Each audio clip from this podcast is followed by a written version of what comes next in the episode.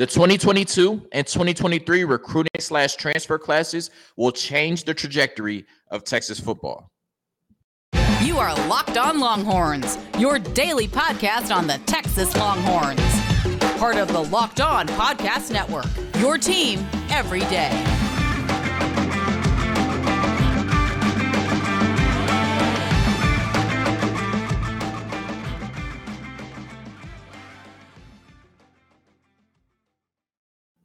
Locked On Longhorns, the show. Jonathan Davis, your host. Thank you for making Locked On Longhorns your first listen of the day. Today, we're discussing why the twenty twenty-two and twenty twenty-three recruiting slash transfer classes will change the trajectory of Texas football. Also, why the defensive line will be the most important unit on this football team this year and, and directly determine the success of this football team. And then lastly, I want to touch on the Arterio Morris situation really quickly towards the end, but starting with why the twenty twenty-two and twenty twenty-three recruiting slash transfer classes will change their trajectory of Texas football. The easy and simple answer is that Sark and his staff have invested in the trenches in a way that the coaching staffs before them have not. That's the simple and easy answer. When you dive deeper into the numbers, you start to understand how important it is to invest in the trenches and how that directly correlates to the success of your football team. Let's look at the Georgia Bulldogs, who just won the twenty twenty-two National Championship. If you look at the rosters, you would say that the twenty eighteen and twenty nineteen recruiting classes for Kirby Smart in Georgia were most influential in winning that twenty twenty-two national championship. The twenty eighteen class was ranked number one in the country. The twenty, twenty nineteen class, twenty nineteen class, I'm sorry, was ranked number two in the country. But that's not what's most important. What's most important is how many players in the trenches came from those two recruiting classes. In the twenty eighteen class, Georgia took ten plus offensive and defensive linemen in that class. In the twenty nineteen class, they followed that up with ten plus more offensive and defensive linemen in that class. So combined offensive and defensive linemen, that number was ten plus in twenty eighteen and twenty nineteen for the Georgia Bulldogs, which led to a championship in twenty twenty-two.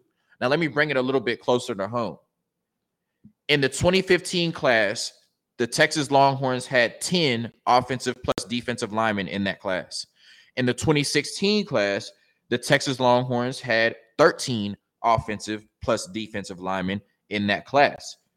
It's no coincidence that in twenty eighteen, Texas had their best year of the last decade, largely because of the twenty fifteen and twenty sixteen classes, because they invested in the trenches, those two years bringing in twenty-three total trench players, which allowed them to have a ten-win season, beat Georgia, and play in the Big twelve championship game in twenty eighteen, ultimately losing to Oklahoma. The reason I bring all of that up is because when you look at the twenty twenty-two class, Sark brought in fifteen players in the trenches, offensive and defensive linemen. And if you look at the twenty twenty-three class, they're already at seven. Most people think that Darion Gallette and Braylon Shelby are Texas locks. That would put them at nine. And then you would need only one more offensive or defensive lineman to have two straight classes with ten plus players in the trenches in it. And even if you only get to nine, let's say that Braylon Shelby and Darion Gallette commit and they don't get any more offensive or defensive linemen in this class, you still have twenty-four over the last two years, which is an average of twelve offensive and defensive linemen per year over the last two years. The last time Texas did that, they played in a Big twelve championship game two years later.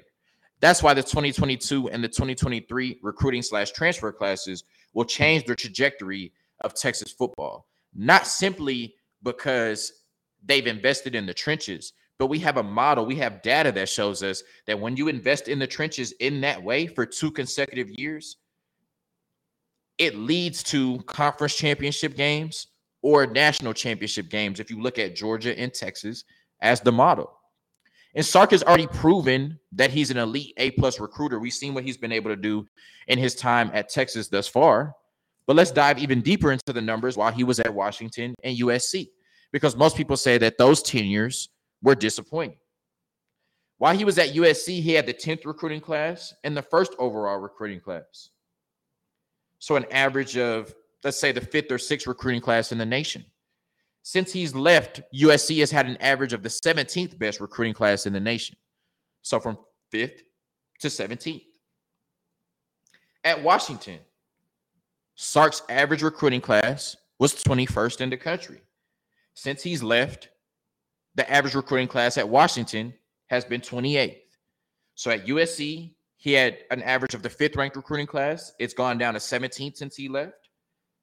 And at Washington, he had an average of the twenty-first-ranked recruiting class, and it's gone down to twenty-eighth since he left. Now, he didn't have the success on the field he would have liked. He was dealing with a lot of off-the-field issues, as most of, if not all of us, know. But I feel he was on the way, or really did change the trajectory of Washington football, because he won five. He had won five games in his first season there. The two seasons before that, they won four games total. He won two bowl games in five years there. They've won five total in the last twenty years, two of those from Sark. And he didn't match the success that Pete Carroll had at U S C, but nobody has since Pete Carroll left. Not Lane Kiffin, not Sark, not Clay Helton. I think that's his name. And Lincoln Riley remains to be seen. And now Sark has already shown that he's an A-plus recruiter, and now you add a different element to his game. You add another element to his disposal with the transfer portal, because Sark was pulling in these classes without the ability to shop in the transfer portal. But now you look at it and you say, okay, I need a starting quarterback. I'm not sure if Hudson Card is the answer. Let me go get a Quinn Ewers, who was the number one player overall in his class. We know how important the tight end is in Sark's system. Sark didn't take a tight end in his twenty twenty-two class. And as of, at least as of right now, the two tight ends that he's taken in the twenty twenty-three class are three-star tight ends. So what does he do? He goes shopping in the transfer portal and gets Jaleel Billingsley, who on three has rated as the fifth best tight end in the country. Last year, outside of Xavier Worthy, no other receiver on the team had more than twenty-six catches. He identified that as a big need. And what he did was he went out and got Isaiah Nair, and then ultimately got Tariq Milton and Ajay Hall as well. And then he prioritized getting O'Shawn Mathis, because this is a defense that only had twenty sacks last year. He did not get O'Shawn Mathis, but then Sark got creative. And so what does he do? Maybe he didn't like the quality of edge rushers that were left in the portal. So he goes and gets a freak in Diamonte Tucker-Dorsey at the linebacker position out of James Madison, somebody that's always around the ball. You can see that from his stats: over one hundred tackles, nine tackles for loss, sacks, forced fumbles, interceptions. Literally, there's not a zero in his stat sheet. And he brings him in and says, I'm going to put you at linebacker with Jalen Ford, to allow our best defensive player, DeMarvin Overshown, Agent Zero, to be versatile. He talked about at Big twelve Media Days using him in a lot of different versatile ways. Translation, we're going to use him as a pass rusher a lot, right? Sark has already proved to be an A-plus recruiter, and he's already proven that he can come in and change the trajectory of a program like he did at Washington, and like I think he would have been on his way to doing at U S C, had he not had those off-the-field issues and demons, because he knows how to come into a program, identify those needs, attack those needs, and then make them strengths on the football team. You wouldn't have said that quarterback was a strength for the Texas Longhorns last year, but I think Quinn Ewers will change that this year for the Texas Longhorns. You wouldn't have said tight end was a strength for the Texas Longhorns last year, but I think Jaleel Billingsley will make that a strength for the Longhorns this year. You wouldn't have said wide receiver was a strength for the Longhorns last year. Now they arguably have one of the best wide receiver rooms in the country. And you wouldn't have said linebacker was a strength for the Longhorns last year. But I think with the addition of Gary Patterson and Pete Kukowski's second year, the first time that the Longhorns have been in a defensive system for two consecutive years in the last four years, I think we'll look at it and say the linebacker play has greatly improved this year. And it's not just on the field. People felt like the coaching staff left a lot to be desired last year. So what does he do? Bring in a Tashard Choice, one of the most respected running back coaches in the nation. Brennan Marion, who just coached Jordan Addison, the Biletnikoff winner, a future head coach. I absolutely believe that. And then Gary Patterson, who could have been a head coach for a lot of programs, comes in to bring to be the special assistant to Sark and help Pete Kukowski with the defense. The twenty twenty-two and twenty twenty-three recruiting slash transfer classes will change the trajectory of Texas football because they've invested in the trenches in a way that Texas has not done in the last decade. The one time they did it, they played in the Big twelve championship game because of it. He identified a need in the coaching staff and went out and fixed that immediately, and has already paid dividends in recruiting and will pay dividends on the football field. And his ability to identify needs on a football team, fill those needs, and turn them into strengths is the reason that in the next few years, Texas will not only be a perennial conference championship contender, they'll be on the cusp of being a playoff contender year in and year out.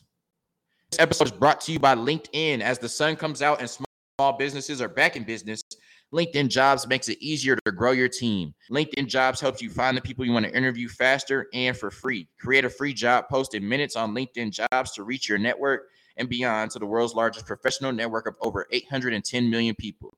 Then add your job in the purple hiring frame to your LinkedIn profile to spread the word that you're hiring so your network can help you find the right people to hire. It's why small businesses rate LinkedIn Jobs number one in delivering quality hires versus leading competitors. LinkedIn Jobs helps you find the candidates you want to talk to faster. Did you know every week, nearly forty million job seekers visit LinkedIn? Post your job for free at linkedin.com slash lockedoncollege. That's linkedin.com slash lockedoncollege to post your job for free. Terms and conditions apply. So continuing on that last segment, I talked about how he brought in all of those offensive and defensive linemen. And you definitely could not say that offensive and defensive line were a strength for this Texas Longhorns football team last year. But continuing the theme of how I ended last segment, I believe that two to three years down the road, you'll be able to say that these are strengths for this football team when you're bringing in the best offensive and defensive linemen in the country. And with the success success they're going to have and the hype around this football team, I think they'll continue to do that. But I think the biggest determinant of success this year is going to be the defensive line and the pass rush. Now, I know that the offense is going to be really explosive and they're going to win some games of the offense, but I think the ceiling of this football team directly relies on the production of the defensive line and the pass rush. And let me get into that a little bit. When I looked at the three biggest question marks for this football team going into the twenty twenty-two season, Texas has question marks at the three most important positions in football.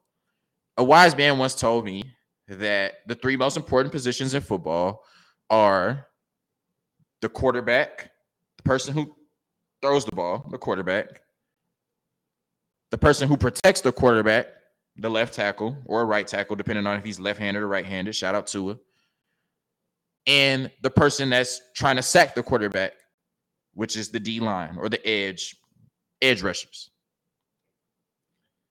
Texas had twenty sacks last year, which is horrible. And they've brought in some really good players, but it remains to be seen what this pass rush will look like in twenty twenty-two.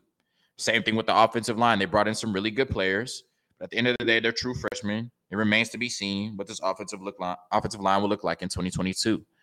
And at quarterback, they brought in one of the most talented players in the country, but we haven't seen him yet. So therefore, quarterback remains a question mark heading into the twenty twenty-two season. But I'm of the belief that Quinn Ewers is one of the best quarterbacks in the country. So I think as soon as the Louisiana Monroe game starts, that won't be a question any longer. I'm a little more optimistic about how the offensive line will look this year than most. And I think the offensive line will be a work in progress throughout the year. But I think that the offensive line will be much improved. And I think the offense is so good that it won't hinder the offense from putting up forty points a game. But the defensive line is where I still have concerns, because you go after an O'Shawn Mathis and you don't get him. And so you're relying on uh, a Baron Sorrells and an Ovia Gofu, which looks like your likely starters on the edge. And you're hoping that one of those has a breakout season, or you're hoping that a Jamon Tapp or Jarrell Bledsoe or Justice Finkley could come in and have a breakout season as a true freshman. But either way, you're hoping for something that you haven't seen before.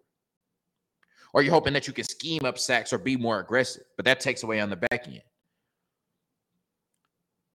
And the reason that I'm concerned about this pass rush, and I say it's going to dictate the success for this football team in twenty twenty-two, is because it does not matter, and this wasn't a great defense last year, but it does not matter how well your linebackers play or how well you can hold up on the back end. If you cannot consistently get a pass rush, offenses are going to move the ball up and down the field on you. And although Texas has the pieces to win games in shootouts, you don't want to rely on being able to win shootouts every week. And you look at Baylor, they have a really good offensive line. They've changed quarterbacks. I think they're going to be a better passing offense in twenty twenty-two. We can say what we want about Oklahoma and Dylan Gabriel, but his relationship with Jeff Lebby, that's going to be an explosive offense in twenty twenty-two. I don't know if Oklahoma State's going to be explosive, but Spencer Sanders has been at Oklahoma State for ten years. Mike Gundy is good at offense. You would have to think that's going to be a somewhat explosive offense. I think West Virginia has some explosive offensive potential. Texas Tech has some explosive offensive potential. Kansas State has some explosive offensive potential. You see where I'm going with this. As we saw last year in the Kansas game, you don't want to rely on being able to win shootouts, because you can go out there and score fifty-six points in a game and still lose. I think that this is a team that can make it to the Big twelve championship game this year. I'm not predicting that they'll win it, but I do think that they need to be in the Big twelve championship game this year.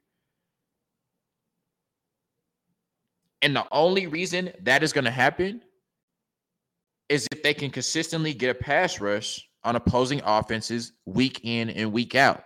And that's my biggest concern going into the season for this football team, and that's why it's going to dictate the long-term success of this football team. I think that they can still win seven and eight games without a great pass rush. But if we're talking about a nine win and above team, if we're talking about a Big twelve, you know, championship team, if we're talking about maybe a New Year's Six bowl team, they're gonna have a they're gonna have to have a consistent pass rush. Like I said, you're gonna have to have some players step up on the defensive line, and not just at the edge positions. You're gonna have to get an interior rush with players like Keandre Coburn, Alfred Collins. This is gonna have to be the year that they put it together. A Byron Murphy is gonna have to step up, step up. A Moro Ojimo is gonna have to show us something.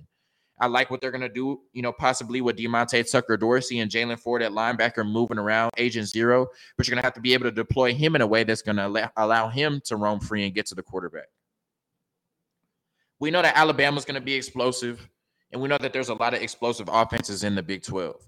And the key to stopping them is not great coverage on the back end, it's not great linebacker play, but it's getting a pass rush. We talked about how the offensive line and defensive lines breed success on the national level is because as flashy as you are at quarterback and the wide receiver and tight end and running back positions, these games are still won in the trenches. It's like the N B A. You can shoot from half court all day. You can be Steph Curry all day. The easiest shot in basketball is still a layup. The key to winning a championship is still being able to protect the rim. Doesn't matter how cute you get on the outside. Doesn't matter how far you start shooting threes from. The fundamentals of football are offensive and defensive line play. And so as explosive as they are on the outsides, and they've improved, I believe, on every unit in football this year, and I think that they'll be good. I think they'll win nine plus games. I think they'll be in the Big twelve championship game. But for that to happen, the pass rush is going to have to be exponentially better than it was last year. And somebody who I'm not sure who it is yet is going to have to step up and have a breakout season for the Longhorns to ensure that they can get a pass rush, get opposing offense, offenses off the field, and put this explosive offense under Sark with Quinn Ewers at the helm on the field, leading to nine plus wins in their first Big twelve championship appearance since twenty eighteen. Bet Online dot net is your number one source for all your betting needs and sports info. Find all of the latest sports developments, league reviews, and news, including this year's N H L playoffs and Major League Baseball. BetOnline is your continued source for all your sport wagering information, including live betting, esports, and scores. Bet Online dot net is the fastest and easiest way to check in on your favorite sports and events, including M M A, boxing, and golf. Head to the website today or use your mobile device to learn more about the trends and action. Bet Online, where the game starts. Really quickly, I want to touch on the Arterio Morris situation. Uh, really very talented point guard, five-star point guard, I believe sixteenth overall in the country out of Kimball High School in Dallas. Uh, last week, uh, his girlfriend, uh, ex-girlfriend at this point, um, but his one-time girlfriend posted some very troubling things on Instagram. um, about their relationship. Uh, we learned that it was an abusive relationship. Uh, we learned that there was a restraining order against Arterio. He had been arrested um, before. And in the last clip on one of her posts, it shows him waving a gun at her. And the whole premise was she tried to leave him, and he told her that she wasn't leaving, and in turn threatened her multiple times. She posted text messages from him showing that the restraining order, all of that jazz. Also posted text messages and screenshots from his mother begging her not to go public with any of this because they didn't want to jeopardize Arterio's N B A career or his career at Texas this year. And as of now, he's still on the basketball team, hasn't been in trouble. Texas says they're looking into the situation. I just want to say, from her standpoint, I'm sorry that she had to deal with that, and I'm praying for her. You know, everybody deals with breakups, but that does not give you the right to threaten a girl, wave a gun at her, say she's not leaving you, be aggressive towards her, or treat her as if you're her property. I'm praying for her family and everybody involved. And I'm praying for Arterio Morris, the person, not the basketball player at the University of Texas. You have your whole life ahead of you. You have likely an N B A career ahead of you, a professional, a professional basketball career at the least. You can't throw that away over a failed relationship. And at the end of the day, I know that your N B A career is important, but that doesn't change the fact that you're threatening a woman, telling her she can't leave you, and making her feel uncomfortable, and making her feel unsafe, making her walk around looking over her shoulder for the rest of her life, or at least for the near future. I don't know what decision Texas is going to make. I support them in any decision they make, but I definitely do not condone what we have learned thus far from Arterio Morris. And once again, I'm praying for Arterio Morris, the person, not the basketball player, because he's obviously an N B A talent. He wouldn't be a five-star, the sixteenth overall prospect in the country if he wasn't. But what would can derail that more than anything is your actions off the court. And right now, Arterio Morris is doing things that can affect what looks like a likely future in professional basketball. And that's disheartening to see. You're taking for granted the God-given ability you have at basketball. And you're taking for granted getting a free education, at the least, at the University of Texas, one of the most prestigious universities in the world. I don't know what's going to happen with Arterio Morris once again. And I support the University of Texas in any decision that they make. I hope that they do their due diligence and make the right decision. I hope that they prioritize doing the right thing over wins on the basketball court.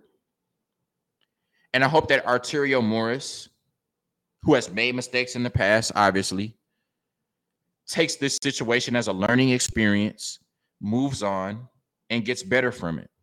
And I hope that his ex-girlfriend is able to move on from this situation, not have to live in fear,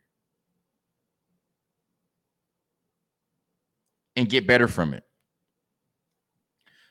But what's ultimately sad to me is to see, one, a woman that has to go through this, a mom that is enabling the behavior of your son like this, and three, a young man with all the potential in the world who is willing to throw it all away over a relationship with his ex-girlfriend. Arterio, you are at one of the most prestigious universities in the world, and you have professional basketball in your future, more than likely. Regardless if you play at the University of Texas or however that happens, please don't screw this up. There's a lot of people that are counting on you. and you have every opportunity to prove everybody who supported you your whole life right. And I'm going to leave it on that. Thank you for tuning in to another episode of Locked On Longhorns, your daily number one source for all, the, all things Texas athletics. Part of the Locked On Longhorns, part of, excuse me, part of the Locked On Podcast Network, your team every day. As always, Longhorn Nation. Peace.